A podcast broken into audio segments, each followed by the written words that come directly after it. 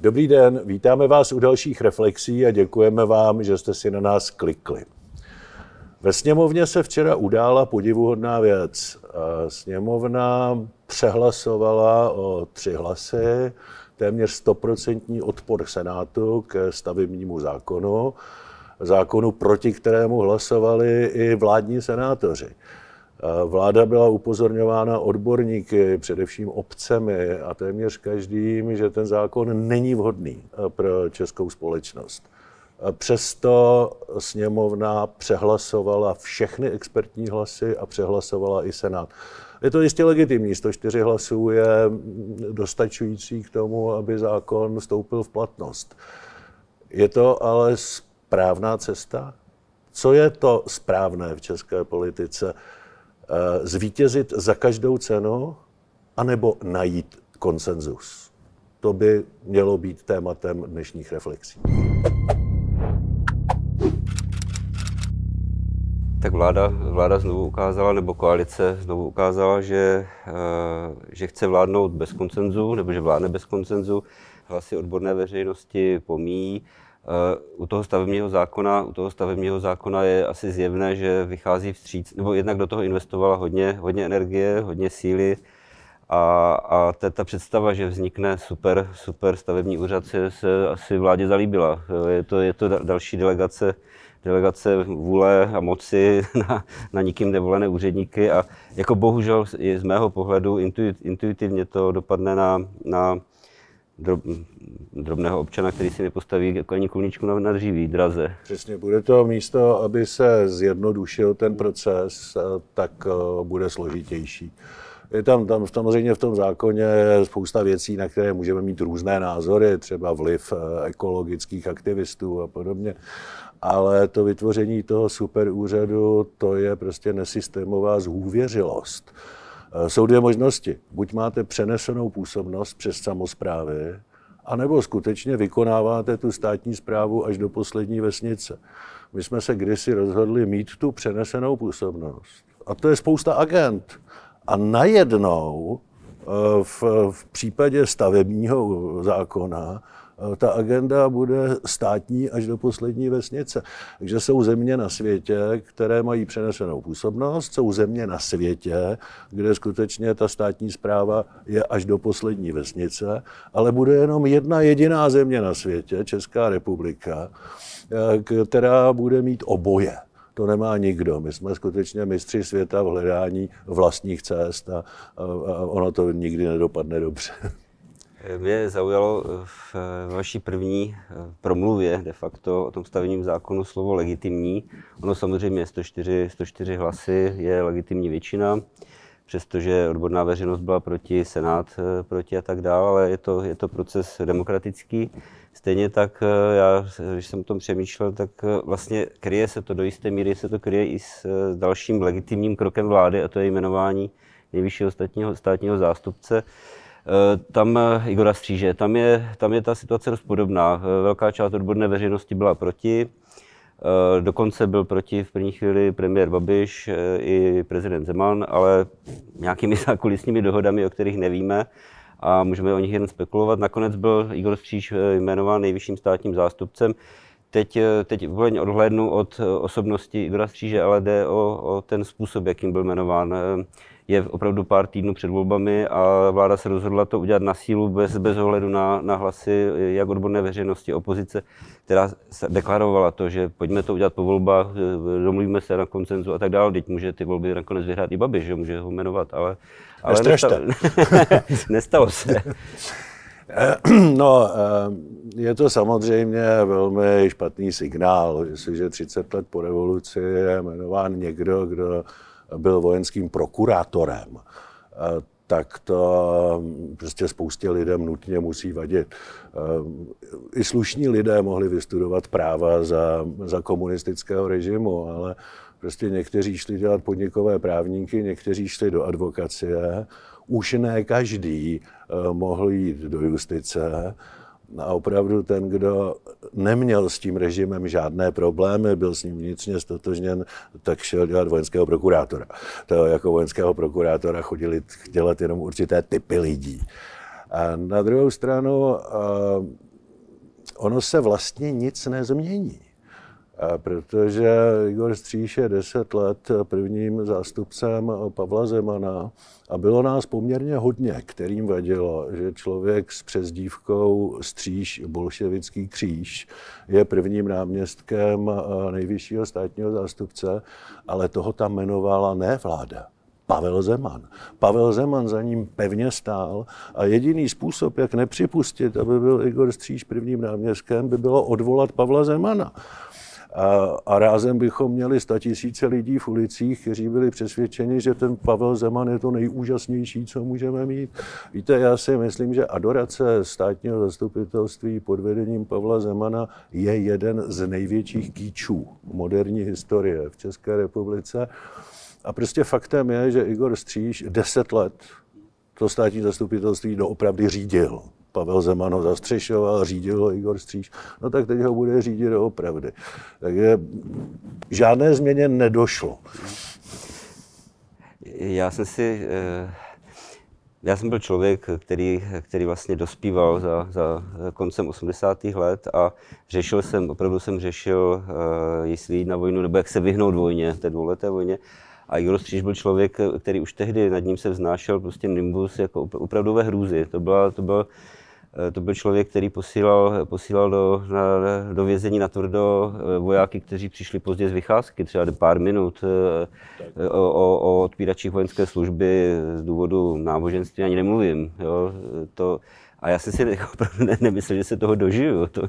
Ne, tak dlužno říct, že ta kariéra byla poměrně krátká, no, že on opravdu být, no. to vykonával necelý rok, ale hmm. za ten rok si vydobil obrovskou, obrovskou popularitu. u, u, u odpíračů vojenské služby záleželo na tom, jak moc hmm. vezmete v úvahu tu výhradu svědomí, kde, hmm. kde skutečně v případě některých náboženství ta výhrada je zcela zásadní a ti lidé jsou ochotni nechat se třeba i uvěznit. Ta výhrada svědomí má přednost. No a tohle on zcela ignoroval, podle, zcela podle bolševických předpisů a posílal ty lidi na tvrdo na desítky let do kriminálu. Já ho nechci soudit a nechci soudit nikoho, kdo pracoval v té době. Ona ta doba nebyla jednoduchá. Nicméně a to, že po 30 letech je někdo takový nejvyšším státním zástupcem, je obrovský symbol. A je to trochu výsměch těm 90. letům, a prostě je tady poměrně významná skupina lidí, která má pocit, že nejhorší léta byly léta 90. což byla léta ke svobodě. A předtím to bylo v pořádku bylo a potom taky. A tohle mi strašně vadí a myslím si, že ještě nás čeká poměrně dost zápasů o interpretaci vývoje polistopadového vývoje. Ztráta toho polistopadového etosu který prostě tady byl a najednou to nás nezajímá, hlavně když nám zvýšíte tu nebo onu dávku. To mi strašně vadí a přemýšlím, kde jsme udělali chybu. Protože samozřejmě ta chyba je na každém z nás.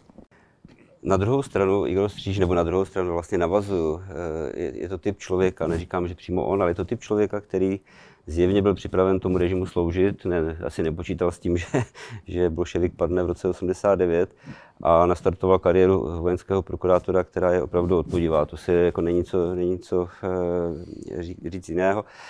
E, na druhou stranu tento typ člověka určitě bude sloužit i tomuto režimu dobře, věrně, zvlášť když dostal takovou, takovou funkci a bude hájit, eh, bude hájit asi vládu, která by jmenovala, nebo a já přemýšlím o tom, eh, přemýšlím o tom, jaký má teď, jako je, máme premiéra, který má nějaký, nějaký svůj zájem, nebo nevím, nemám pocit, že by hájil zájmy tohoto státu, ale jeho zájem je, aby se jako latentně, aby se nevyšetřil, nedošetřil v uvozovkách nedošetřila kauza Čapí hnízdo a o té, o té, ta je plně, plně, v moci, plně v moci nového vyššího státního zástupce. Tohle bohužel není problém Igora Stříže. Hmm. Tohle je problém Andreje Babiše, členů jeho hmm. strany a jeho voličů. Státní zastupitelství je součástí exekutivy, v čele té exekutivy je předseda vlády, takže platí ta věta, kterou včera řekl teď nevím kdo, snad dokonce ministrině spravedlnosti, že garantem trestní politiky státu je předseda vlády. No ano, je. Tak jestli žijeme v zemi, kde garantem trestní politiky státu je člověk trestně stíhaný, člověk, kterého dokonce řeší i evropský prokurátor, dneska nemůže jinak, Čapí hnízdo je jedna z mnoha kaus, kde eh, premiérovi hrozí trestní postih, no tak to je prostě obrovský konflikt zájmů, který jsme nikdy neměli připustit, který pevně doufám, že skončí těmito volbami aby už nikdo nemohl říct, že trestní politiku státu eh, garantuje člověk důvodně podezřelých z kriminálních činů. To, to, to, to je ten hlavní problém. To už není problém Igora Stříže. Takže Igora Stříže vyřeší až volby. Já eh, samozřejmě, když jsem četl Igora Stříže, nebo četl jsem o jmenování Igora Stříže v očekávaném, tak eh, do toho, do toho vpadla, do toho vpadla uh, informace, že koalice spolu, respektive předseda lidové strany Marian Jurečka navrhl navrhl eh, něco, co funguje v některých okolních zemích, a to je úplně jednoduše, jednoduše řečeno snížení eh, penzí nebo z nějakých zásluh eh, komunistickým funkcionářům a, a, a přisluhovačům, když to řeknu, minulého režimu. Mě jako bytostnému antikomunistovi se to na první pohled, jako říkám, dobře, na druhou stranu si, si mi zdá, že už jako po těch 30 letech teď jako pátrat nebo zkoumat, eh, jako prováděcí mechanismus si neumím představit. Já si to taky hmm. moc neumím hmm. představit, mě to také vždycky hmm. vadilo. Hmm. Zvlášť, když jsem viděl třeba důchody lidí jako Karel Vaš. Hmm, Karel. Vaš byl něco jako hmm. Igor Stříž před 30 lety. Před 30 lety. A jejich obětí. Ty oběti měly často násobkovitě menší důchody a také jsme se s tím snažili něco dělat a vždycky jsme narazili u soudů na termín, kterému se říká legitimní očekávání. Oni na to mají zákonný nárok a vy jim ten zákonný nárok nesmíte odebrat. Já si domnívám, že to tak dopadne i teď. A nebudu to mít za zlé těm soudcům, pokud takhle rozhodnou, tam je ten základní problém, kterého jsme se dopustili začátkem 90. let, že jsme uznali kontinuitu práva z komunistického režimu. A ta kontinuita práva umožňuje říkat dnes Igorům Střížům, já jsem jednal podle zákona. Ta kontinuita práva umožňuje bývalým estébákům brát obrovské výsluhy a, a důchody, protože jsme tu kontinuitu uznali. Je to jedna z největších chyb, kterou jsme v tom transformačním období udělali. My jsme alespoň v některých věcech tu kontinuitu uznat neměli. Eh, pak bychom tahali za mnohem delší konec provazu vůči bývalým bolševikům, než jsme tahali a taháme dodnes. No takový když se nám smějou do, do, do tváří ano, no. Andrejem Babišem. Teď jako v eh, komunistické kdyby, jenom, kdyby jenom do tváří. No. Eh, ta diskontinuita práva, já je to, je to vlastně odborná debata, která část toho práva by byla, eh, asi občanské právo by zůstalo zachováno tak, jak je, ale, ale některé trestní, trestní věci, eh, ale, ale šlo, vlastně šlo o symbolické, symbolický symbolické předání v klidu té, té, té moci. Jednak a jednak si uvědomte, hmm. kdo tenkrát jediný byl hmm. skutečným odborníkem hmm. na, na ústavní hmm. právo a na legislativu. Hmm to byli lidé, kteří byli aktivními hmm. komunisty v 50. Hmm. letech, a pak to v roce 68 špatně odhadli, tak byli 20 let od moci a pak se vrátili. A ti lidé velmi poctivě pracovali na návratu k, k demokratické legislativě, no ale nemohl jste od nich chtít, aby odsoudili své vlastní zločiny.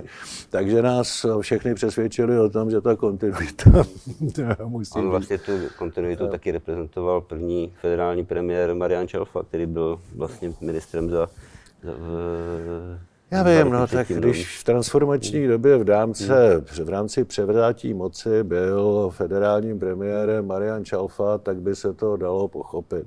Když 30 let po revoluci a reprezentanti totalitního režimu zastávají významné symbolické posty, tak je to špatná zpráva, ale asi to patří do země, kde bývalý estébák je premiér. Tak eh, to jste mi vzal bohužel větu z úst, nebo bohudík. Eh, bohužel tímto smutným konstatováním musíme dneska skončit a těšíme se na příště. Tak snad to bude po volbách veselější. No, doufejme. Zase příště.